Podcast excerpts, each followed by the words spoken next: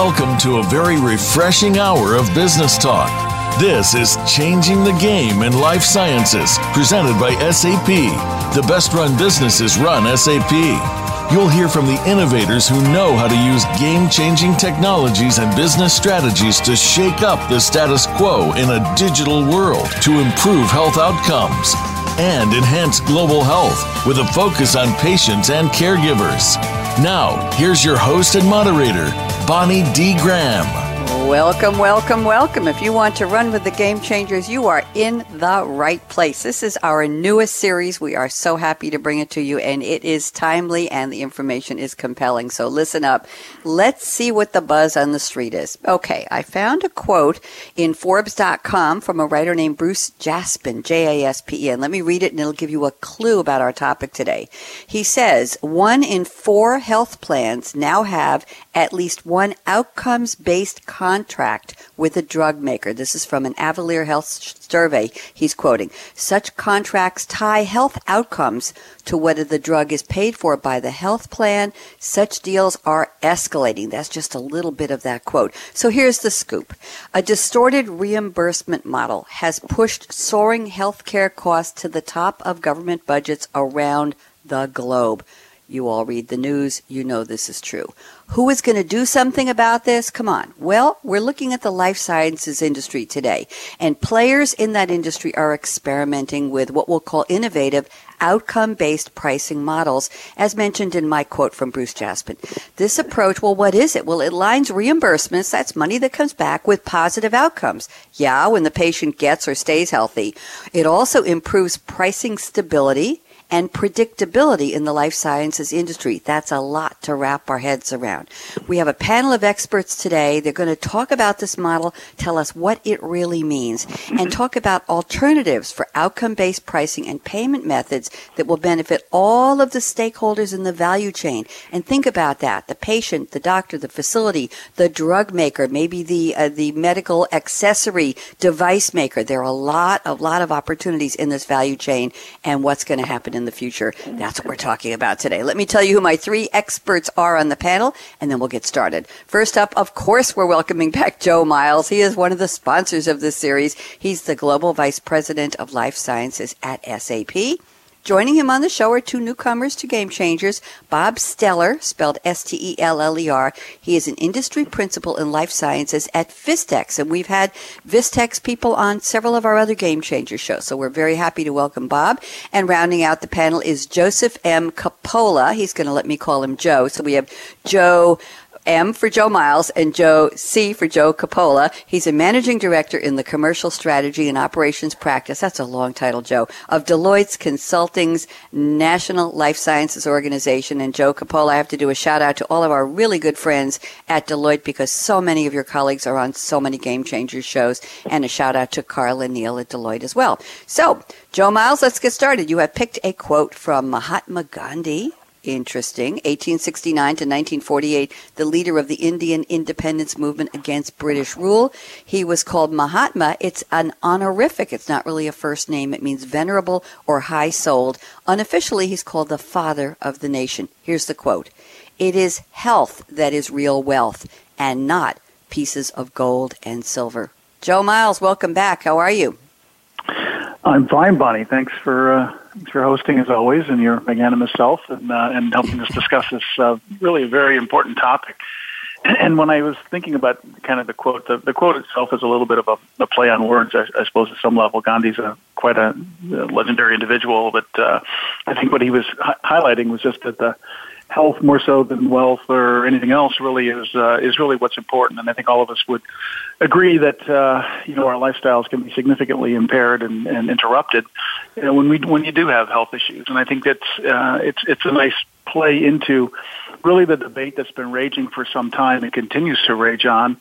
Uh, both in a political context, but but more so in a personal health health context, and that is, you know, how how do we improve outcomes um, mm-hmm. uh, in spite of the amount of money that that uh, mature markets are spending, in particular the U.S., uh, 16, 17, 18 percent of GDP um, over the years, uh, we still have some of the average to below average health metrics of any of the developed uh, nations, and it's uh, somewhat ironic in some levels. And it really is fueling a lot of the debate around this outcome-based uh, reimbursements, or basically tying the the payments to specific health outcomes. And it's uh, something that's new, it's very innovative, and I I think we're seeing the market moving in that direction. But it's it's not uh, it's not something that's casually done. So it's a it's a very complex topic, and uh, but really an exciting one. So really excited it, it to have definitely the conversation is. today.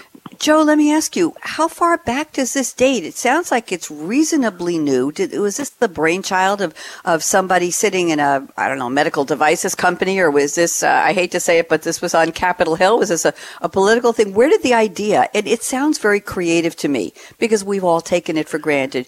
You go to a doctor, something's wrong, maybe he'll suggest a medication, you go to the pharmacist, you fulfill it, you do or don't take it according to directions, it does or doesn't work, you've put out the money, maybe with a copay, maybe the full price, escalating prices of drugs. You go back to the doctor, maybe you call him, it's not working, or you wait another year and you say, well, I'm sort of better. I, I think that's probably a very common scenario, Joe. When did this idea pop into somebody's head? Um, I don't know if I have a precise date or if there even was a precise date. Joe or uh, Joe or Bob maybe have some thoughts on that. But I think it's something that's evolved. Um, it's been around for several years, and, and people have been experimenting in different ways. Well, I think what's really changed it, though, is the, the technology innovations that are happening and the digital revolution that's underway. I think further fuels the the opportunity now to do that, and and and clearly, the stakes have always been very high given the amount of spend. Uh, again, if you, if you use the U.S. or even many of the, the European nations, uh, Japan as well, China, everyone's really dealing with the, the spend.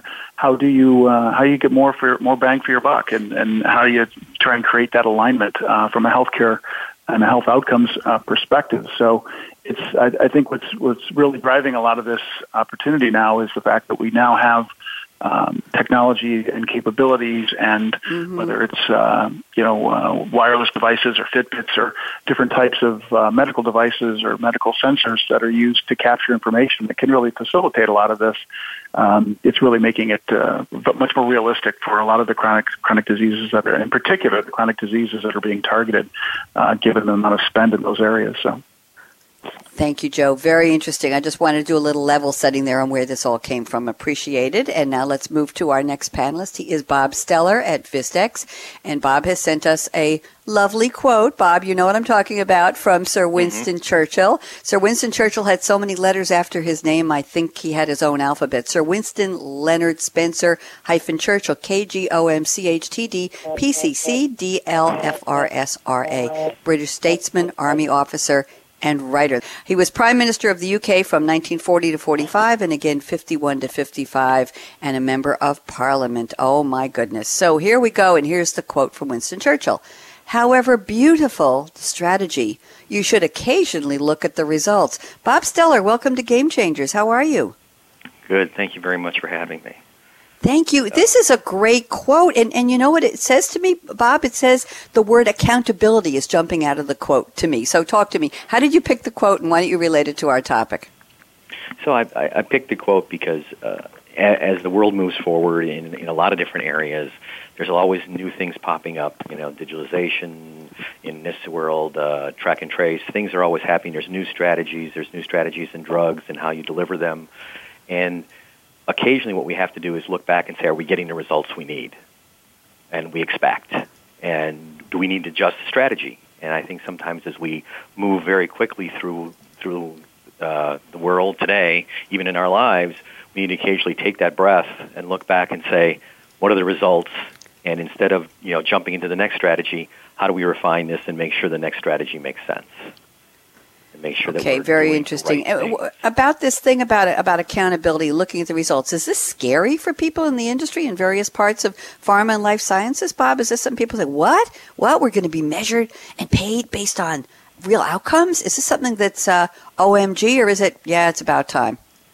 Well, I think I think you get a little bit of both. I think as we go into it, there's the OMG effect, Mm-hmm. but I think that people will realize as we get more into it that there'll be better there'll be better results, there'll be better data, there'll be better ways to look at how do we move forward and improve the products and improve people's lives.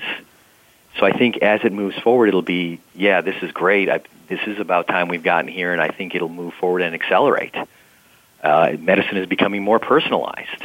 Yeah. Uh, you've got genomic type uh, identifiers. You've got uh, drugs that are being created for people uh, with the CAR T type technology, where it's actually, you know, teaching your body to heal itself, and it has to be tailored towards you. So I think as we get through this, people will see the benefits of this. But we've got to take a look and say, okay, as we develop all these great strategies, let's make sure we're looking at the results and we're getting what we achieve, want to achieve, and we move forward appropriately. Thank you very much. I like the way you added that postscript appropriately. That that's going to be part of our conversation. Thank you very much, Bob, and welcome to Game Changers. And say hello to Carla DeGraff. She was on one of my shows a couple of weeks ago. So you thank you very much. Well. Yeah, I bet you do. I met her at Sapphire as well. I spoke to her. We did a brief interview that was streamed live here on the Business Channel and also on uh, on Facebook Live. So it was nice to meet her. And now let's bring in our third panelist from our good friends at Deloitte. It is Joe Coppola, and Joe has sent us, interestingly enough, an African proverb.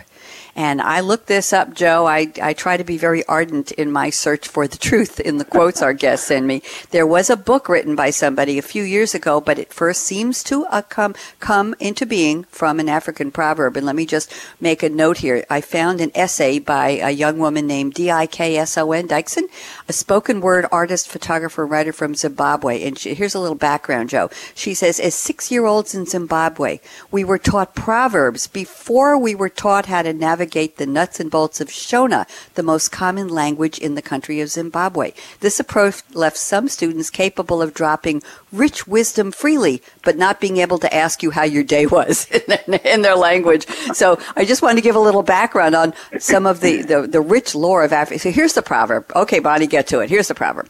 When the music changes, so does the dance. I like it, but I'm not sure what it means. Joe Coppola, welcome. How are you? I'm doing well. Thank you for having me.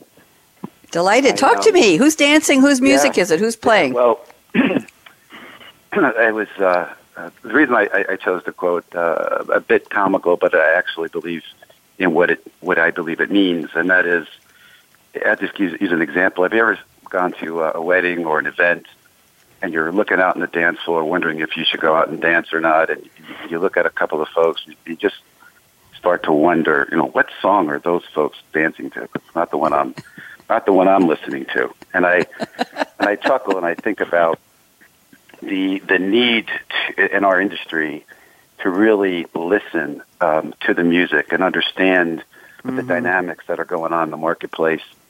And it, it, Bob alluded to this, and change the, your course or change the way you dance or respond or adapt to the beat, uh, to to the to the music. And I think this is so important now, and we're seeing some experimentation, which I think is is, wonderful.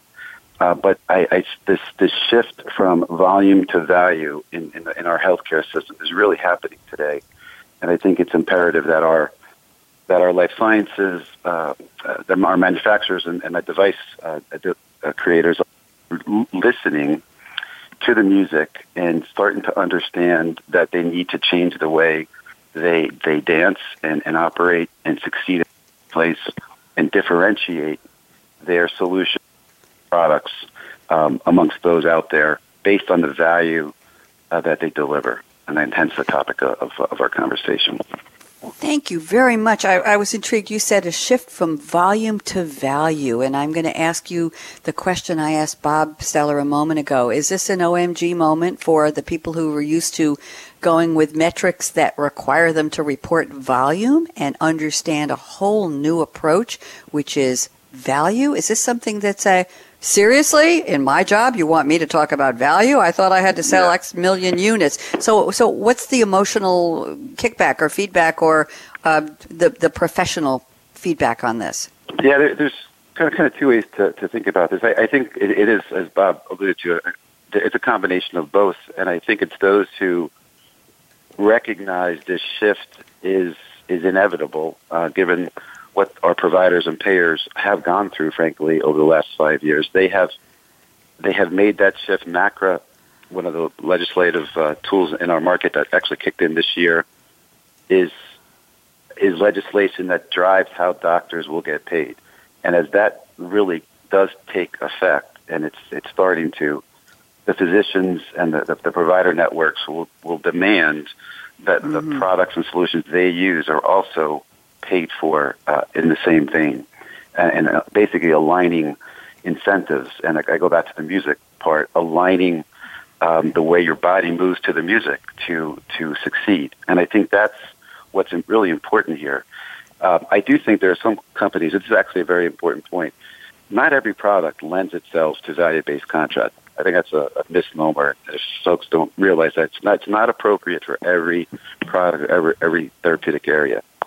What is important is if for those that um, align well with this topic of demonstration of value, there's a need to um, to to change the way uh, the value is, is calculated, uh, measured, and then ultimately reimbursed for, or, or uh, what I call the value exchange.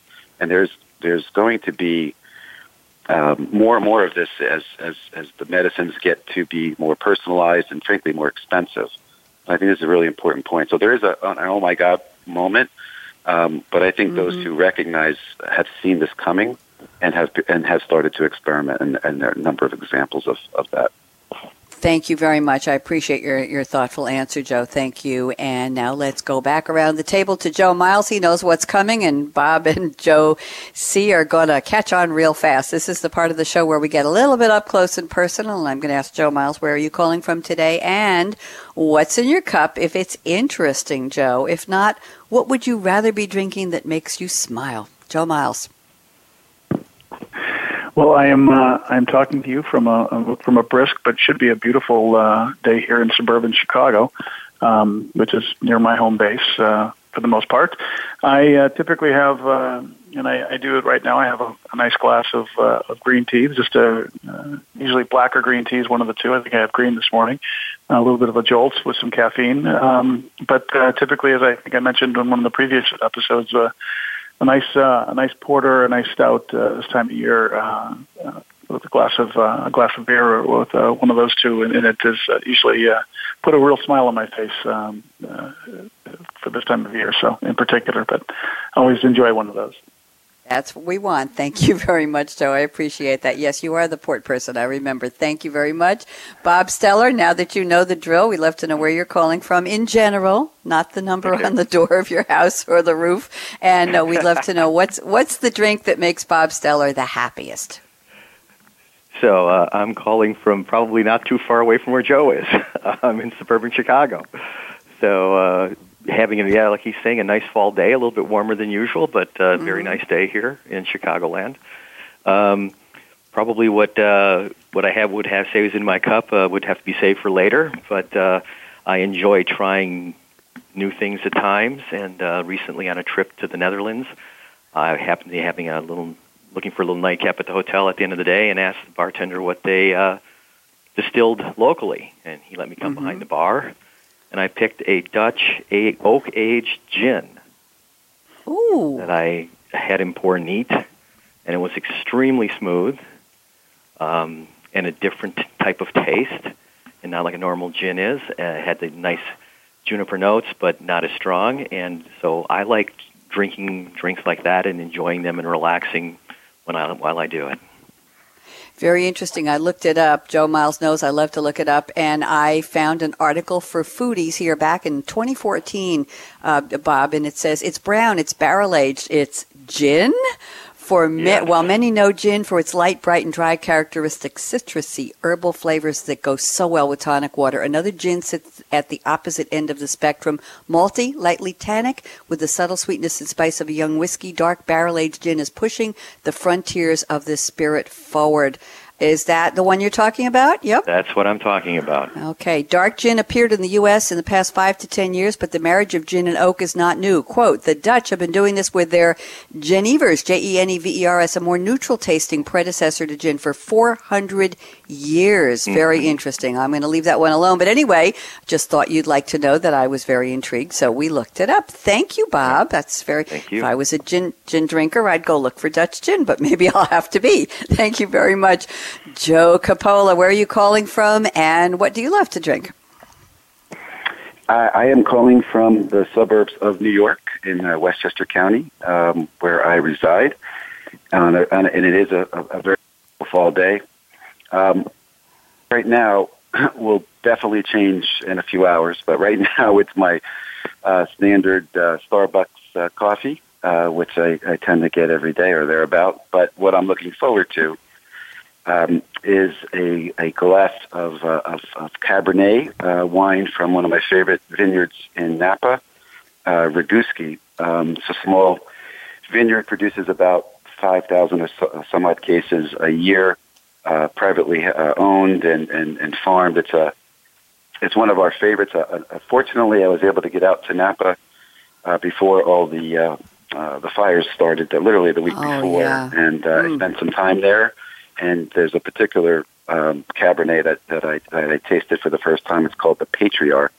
For those who are wine lovers like myself, I really would, really would encourage you to give this this one a try. Patriarch. Um, it's a Bordeaux blend, uh, uh, Cabernet uh, predominant, and it's uh, it's wonderful. So I can't wait to have that uh, uh, later tonight. And I have to honor you here. There are, is a website called Babich, B-A-B-I-C-H wines.com slash patriarch, patriarch wines, Frank Family Patriarch Cabernet Sauvignon 2013. And that's in a website called wiredforwine.com. Did you know they had a website called Wired for Wine, Joe? I did not, but I, I got to find that one. That's that's one I Now I need to look you do. Now you do. Very, very interesting. Uh, and there's a, I'm just to see if I can pull this up real fast here. Uh, this is an article from 2015. This Memorial Day, Patriarch Cabernet Sauvignon honors World War II veteran Hy Frank. New release from the Frank Family Vineyards in Rutherford. Very, very interesting from Calistoga, California. Thank you, gentlemen. That was most interesting. And and as Joe Miles know from knows from working with me for several years on Game Changers Radio, and this is his new series, by the way. So we're we're just delighted, Joe. Very important topics coming from you and Michelle Schoof.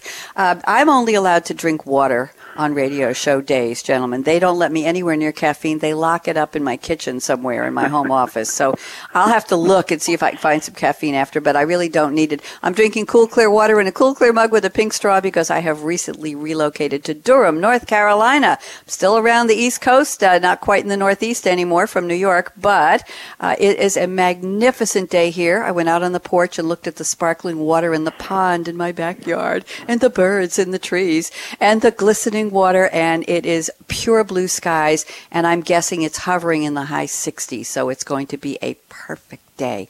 And that's all I have to say about that. No, water is not my favorite drink, but it's what I have to drink when I'm on the air. So we're talking about outcome-based pricing. It's provocative, it's it's compelling. It may be controversial for uh, for the people in the industry who, as I think uh, Bob Steller mentioned before, uh, going from volume to value. Maybe that was Joe Coppola. We have three very, very smart panelists today. We have Joe Miles from SAP, Bob Steller, S-T-E-L-L-E-R from Vistex, and Joseph M. Coppola. He lets me call him Joe at Deloitte. So we're going to take a quick break. The gentlemen will drink whatever whatever's in front of them. Probably not what they just told me about because it's morning. And when we come back, we're going to dive deep into our topic: outcome-based pricing. Question mark: Cure for the ailing healthcare industry? Hmm, lot to think about. So to our audience, don't even think of touching that mouse, that app, that dial. I promise we'll be back 90 seconds. Count 'em with us. Aaron out.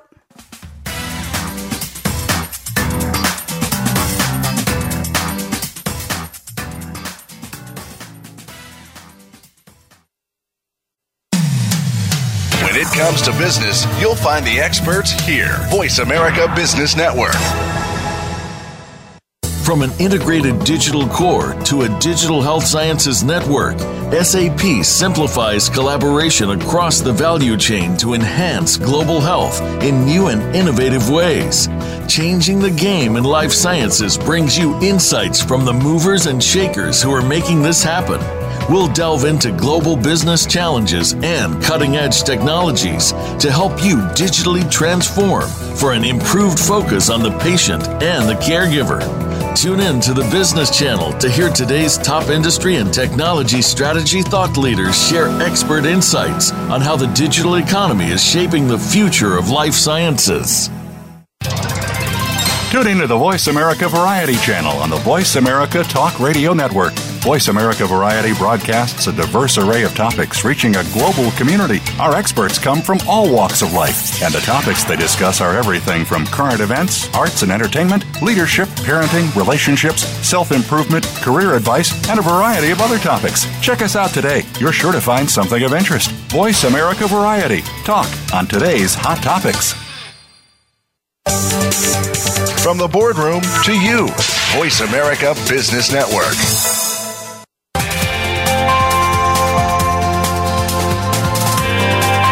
You're listening to Changing the Game in Life Sciences, presented by SAP.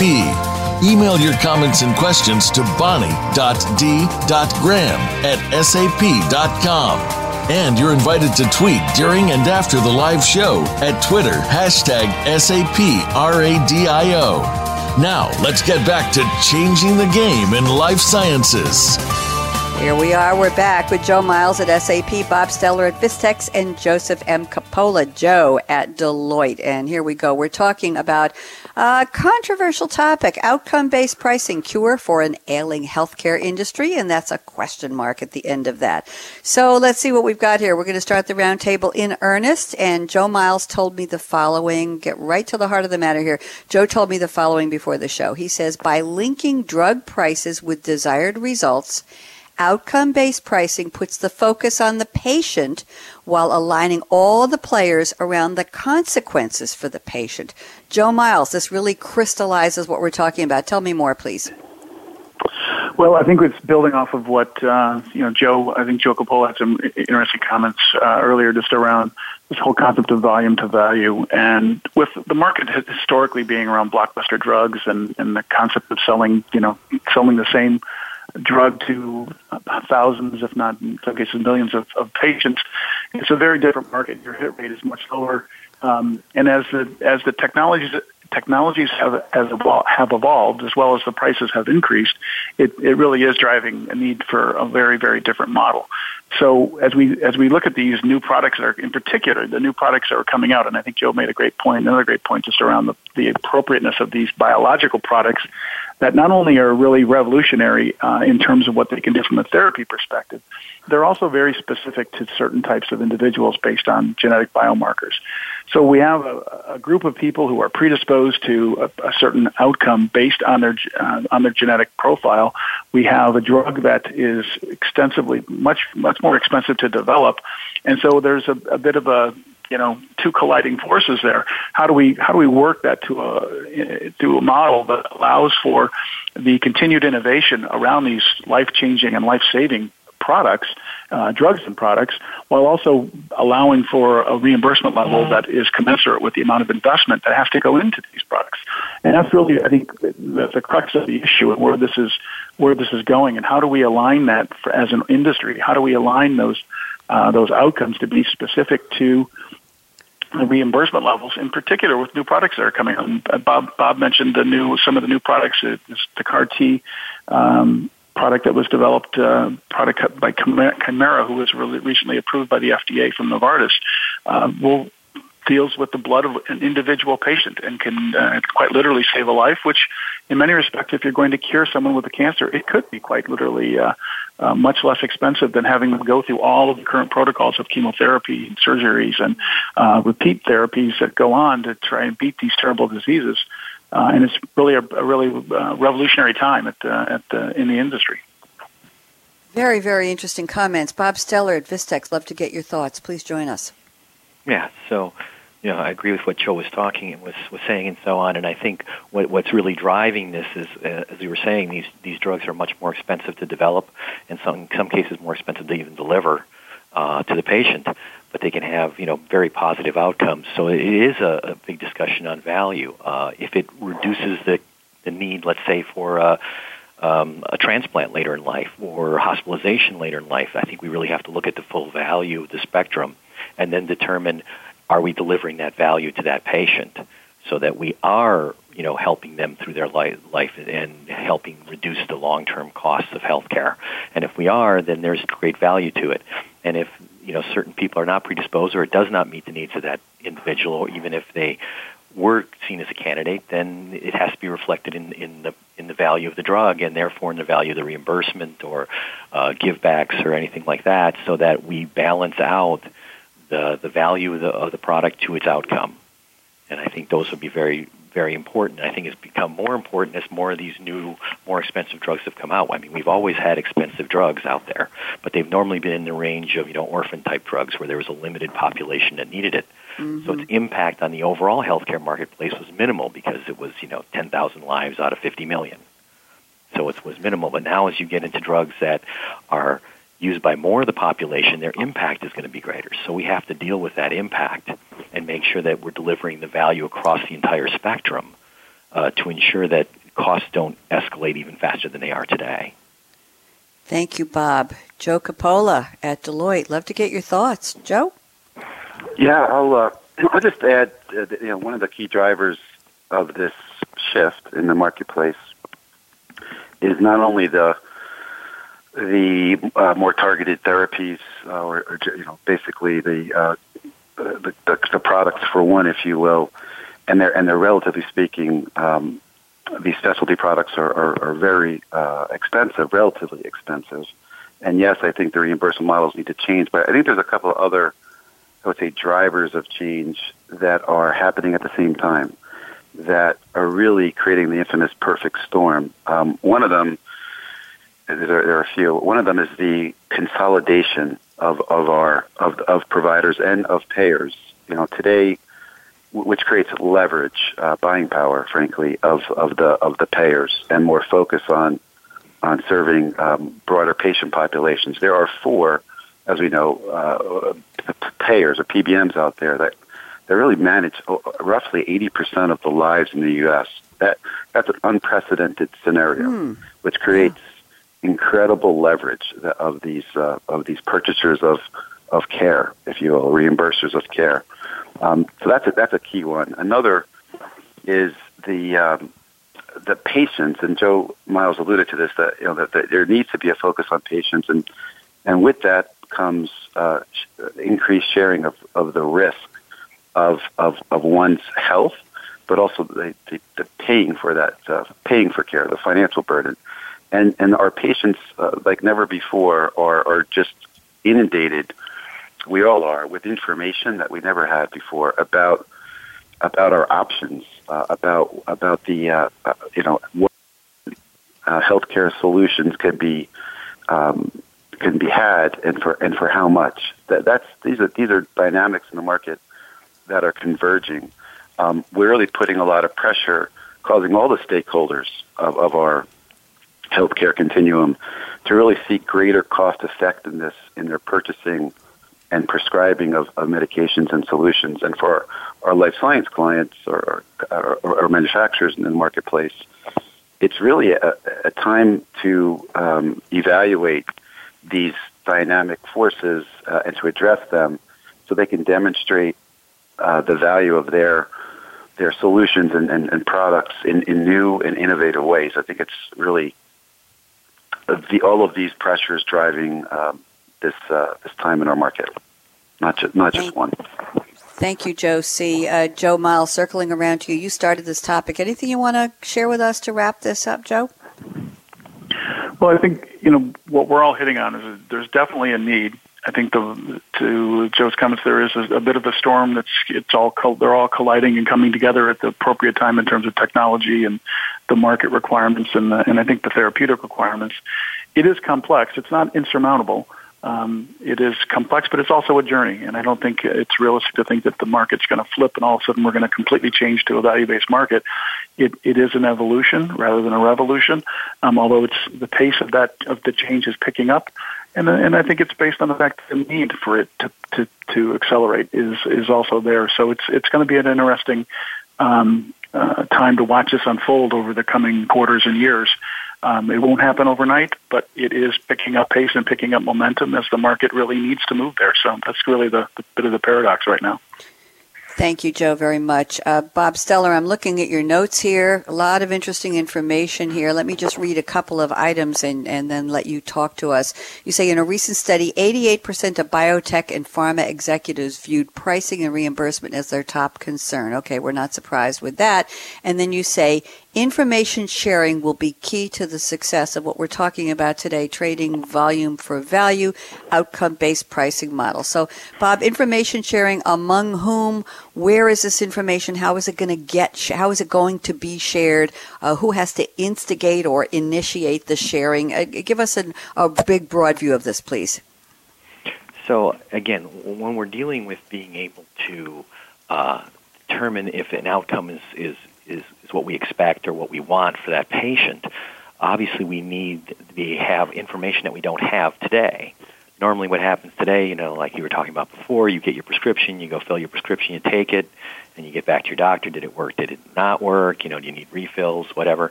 And that part just happens. Your insurance company reimburses for it through one of these PBMs, and then they may get some data that they share with the manufacturer on the scripts being filled, and there may be some you know rebate scenarios there, but there's not a lot of information movement across that except for the, the financial transactions. If outcome medicine is going to be effective, we're going to need additional information on top of that, such as if it's a treatment, is the patient staying on the treatment? Uh, is the patient? Uh, do we have ways of determining that the patient is getting getting the outcome they, they they're looking for, whether it be you know like an implant where they uh, are get a new joint and their range of motion is better and they're able to walk better. Can we track that type of information? Today we're not tracking that type of information. There are potential ways of doing that and then getting that into the value chain so it gets from the patient to the provider to the payer and back to the manufacturer and it can be then utilized in a number of ways, either to determine what the payment's going to be, but beyond that, uh, to the manufacturers, are the outcomes as they expected when they developed the product or the drug, and do they need to maybe change something? Uh, it gives them a wealth of information to move forward into new areas. So we need to start collecting some of the information that maybe is not there today. And the other thing is this is going to be huge volumes of information potentially and there's going to be noise in that information that you will get stuff that is not uh, relevant to what you're looking for, and you'll have to figure out ways of getting the noise out and focusing on the information that's necessary. But unless we can have access to that level of information and start sharing it, uh, this is going to be a very hit and miss type thing where we will have you know some drugs and stuff that this will work well for, and others that it won't. Uh, but it could, and it will also give us an idea of, of areas of concentration and what the next step should be, uh, because then we really are focusing on that patient, because that's where it all starts, is that patient and his provider and that interaction, and then the interaction with the, with the products, procedures, and drugs that they use for that person to determine what's happening and getting that back through the value chain so that we're paying for what's important and not paying for what's not working. So I think there's a lot of information there, and we're going to need ways to crunch all those numbers. And it's not going to just be numbers now; it's going to be stuff beyond numbers uh, that we're going to be crunching. You know, uh, more subjective data potentially, but trying to get that subjective data in a way that we can make sense of it and determine what those outcomes are. Thank you, Bob. Very interesting. Before I bring in Joe C. and Joe M. for their comments, a question for you. You talk about information sharing. Are patients going to be the last ones to know about these new models, outcome based pricing? Or is this something that people are going to read about in the popular press on maybe uh, WebMD? Are they going to hear about it on the Dr. Oz show? How are they going to find out that there may be a new model that will definitely impact? Is it coming from the physician? Is it coming from the pharmacist? Where is that part of the information chain coming? I think that's going to be an education process, and it's going to have to come from their provider, physician, their pharmacist, and they're going to have to be involved. Um, you know, we have accountable care uh, organizations that are springing up now where they become more accountable for that patient outcome, and I think there'll be another mechanism to get that out to the patient. The popular press has not picked up on this a lot. There, right now, the popular press is more in line with you know the splash news about the prices. Uh, mm-hmm. and things like that, and some of the fancier technology, but they really don't delve into uh, how it could change the whole model today. So I think it's going to be incumbent to get the patient involved through their providers uh, and then you know through their pharmacist and so on. Because a lot of these, uh, as we know, a lot of uh, treatments that people get, if they don't maintain that treatment, it, it, it's not as effective. So the you know pharmacist can help with that, and then they can become part of that process. And let's say if they keep up with their treatment, maybe their deductible goes down, or something like mm-hmm. that. And so the pharmacist can help them with that. So I think the people they interact with are going to be, have to be that initial phase, and then as people get more educated, maybe they will ask the right questions. Thank you. It sounds like uh, I was mentioning, uh, well, in one of Joe Miles' uh, talking statements, which we didn't do, uh, he talked about the, the healthcare chain, delivery chain, providers, payers, producers, and patients. And Joe Miles, I'm going to add the P for partnership. It sounds like partnering of information sharing. I'm just going to leave that one on the table now. Joe Coppola at Deloitte. Love to get your thoughts on what Bob Steller at Vistex just shared. Joe? Sure. Um, I actually think the the patients um, are becoming an integral part of the provision of real, real world evidence, uh, patient level real world evidence through through technology today, through wearable wearable technology, uh, through the provision, uh, as as Bob alluded to, from the providers themselves. There's a big push in our industry as of late called patient engagement or patient services that our manufacturers are, are focused on um, in their attempt to focus on the patient and the provision of basically care management and the collection, assuming the patient opts in, to collect their their their uh, real world evidence, their patient level data, in support of measuring the uh, the effectiveness of the protocol that they're on, the treatment protocol. So I think we're, we're seeing much more of that, especially in the areas of diabetes and cholesterol and and uh, and, and uh, cardiac uh, ailments as well. I, I do think this this partnership, as we're talking about, uh, of sharing of information is, is, is, pivotal, frankly, and critical to uh, value-based contracting becoming widely adopted. Uh, I do believe it's going to happen. I, I, think the what we're seeing now is the um, uh, the br- bringing together of different data sets uh, to measure an outcome, like lab data, EMR data, claims data, and the patient level data that I spoke of a minute ago, all coming together. It's a very difficult task, but as Joe Miles uh, said, it's not insurmountable. I think where our technology has uh, taken us uh, thus far will enable and is enabling the integration and aggregation of this data data in, in high volumes to actually do that uh, the analytics that are required to measure the outcomes. So it is pivotal. The sharing is pivotal, but, but I, I, do I do see it happening as, uh, as you know, this year actually. Thank you very much, Joe Miles. Lots to talk about. What do you think? Yeah, they really. Uh, um, I'm reminded why I invited both of them to, to join the show because they've got some great points of views. I think on both cases, the whole issue of patient accountability and and um, and, and patient involvement is a really interesting topic. Um, you, you can you can actually say that in many respects, patients are, are already being held more accountable for their own health.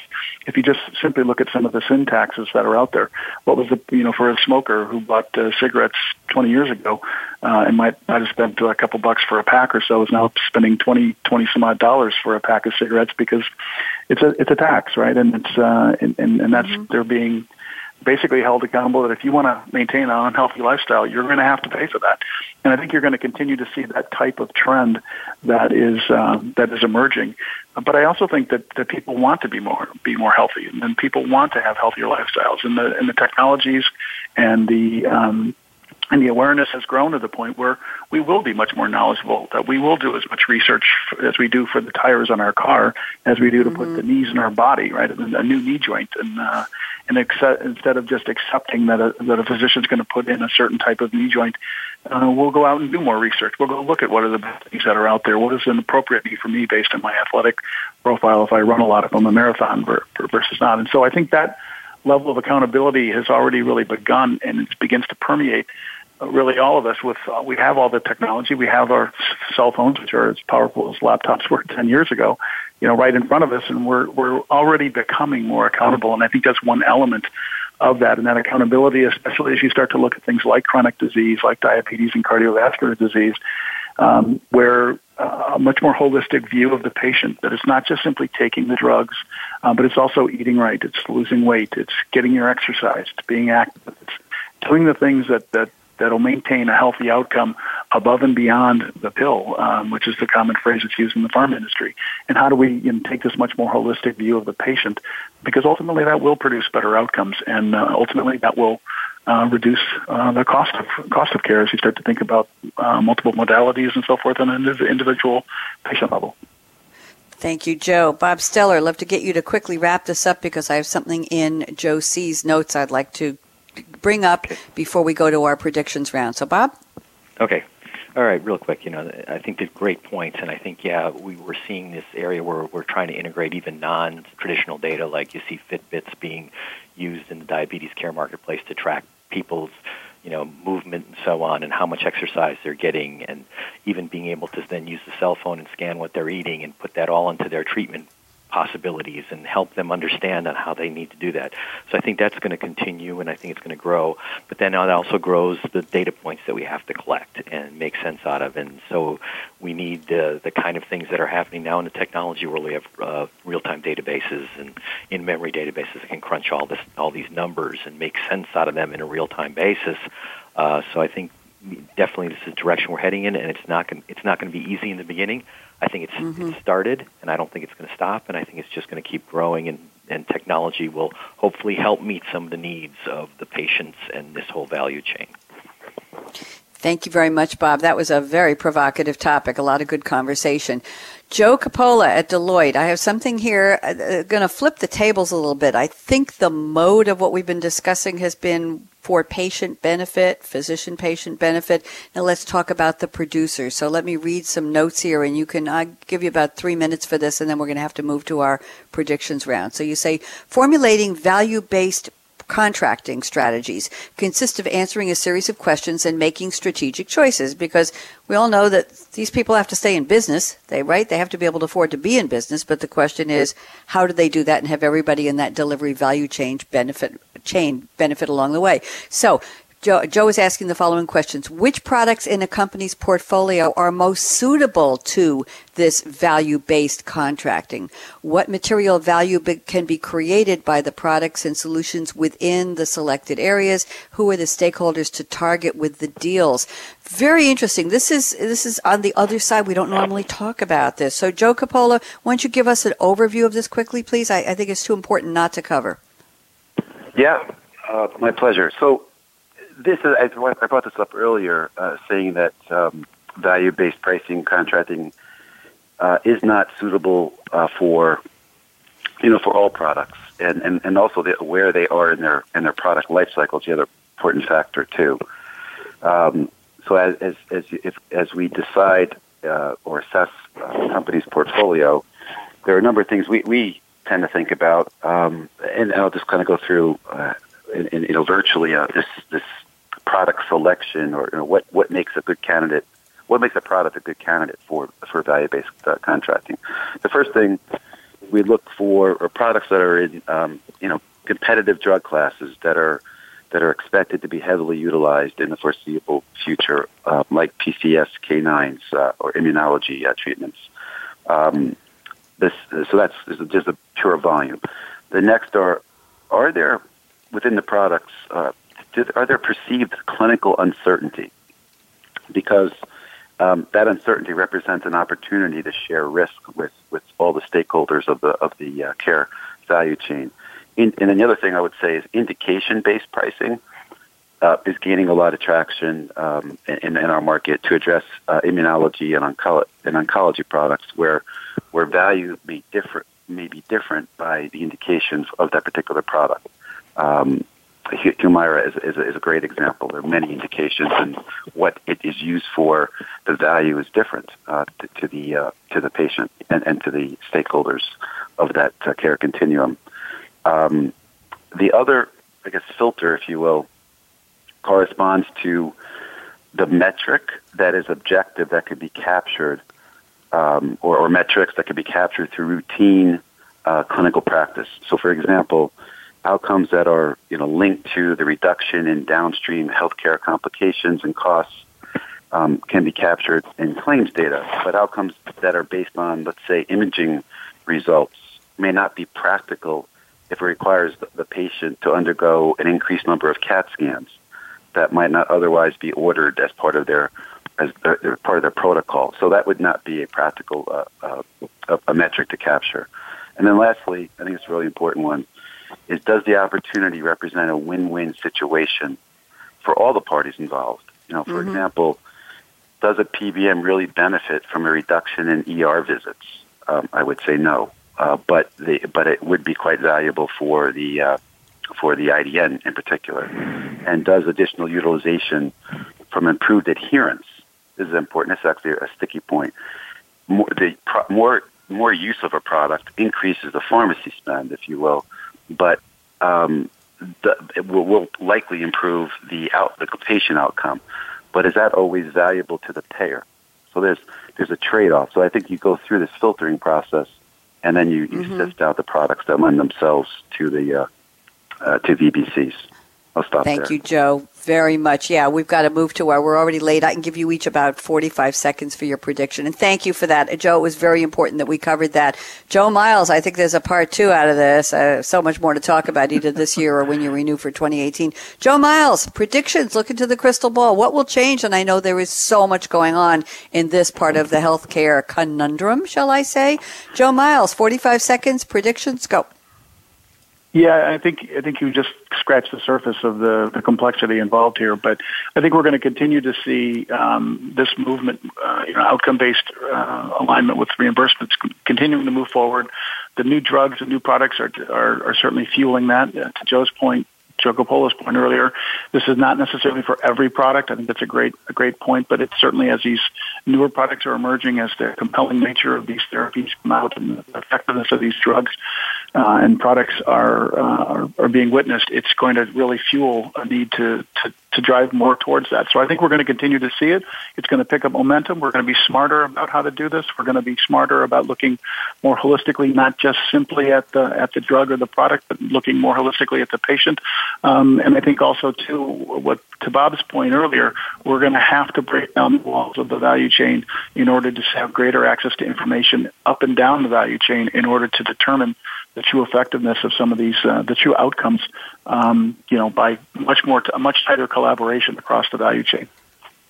Thank you very much, Bob Steller. I say 45 seconds for you. Go ahead, fast. Okay. Beat, beat. So, uh, so again, I think this is just the beginning of this process. It will go on, and kind of to my quote, uh, there's a lot of elegant strategies going on around out there. Let's make sure we take a look back at the results and see how we move forward to be the most productive in this. Uh, we're going to see more data, more more products coming into this realm as medicine becomes more personalized. Just because that's just the way. As we learn more, there isn't one cancer. There's thousands of cancers, uh, and so drugs mm-hmm. will react differently to these. So we're going to need to make sure that we're all constantly on uh, vigilant here, and I think it's going to grow, and I think it's going to be more in the popular press and be more with the patient, and the patients will learn more and become more involved in their health care. Thank you very much, Joe Coppola. I saved. Oh, you can have a whole sixty seconds. They were so good. Go ahead, Joe. All yours. I'll uh, I'll just uh, summarize by saying I, I do believe drug pricing will, will ultimately be determined by the value the products or solutions deliver, flat out. I think value-based contracting will become a widely used contracting approach. Uh, right now, it's not, but I think that's going to change. MACRA is driving the adoption of value-based care and, and, and payment models in our provider and payer sectors. And I just think that will translate um, and put more increasing pressure on our life science uh, clients to uh, to adopt and, and adapt. Hence, you know, change the dance to the music. And ultimately, I think there will be more, if you will, data liquidity in, in our healthcare system um, that will enable the measurement of these complex uh, uh, patient outcomes that we're trying to that we're trying to measure. I think that will that will come. Thank you very much. Joe Miles and Michelle Shuf, thank you for a wonderful topic. Joe, this was, boy, there's a lot of information here to be shared. I think it's breaking news. I don't know, for me it is anyway on the other side of the equation. So I want to say thank you to Aaron, our engineer. We've got 30 seconds to go. And uh, Michelle and Joe, good job. I'm so happy you decided to sponsor a series with us. We have one more to go this year and then a whole 12 episodes in 2018. And here's my call to action. Fasten your seatbelt. What are you waiting for? Go out and be a game changer today, just like Joe Miles, just like Bob Steller at Vistex, and just like Joseph M. Joe Coppola at Deloitte. Shout out to Carla Neal. Thank you very much, Carla, for the tweets. I'm Bonnie D. Graham. This is the end of our broadcast week. We will be back next Tuesday with more live Game Changers Radio. Have a great weekend, everyone. Be healthy. Bye bye.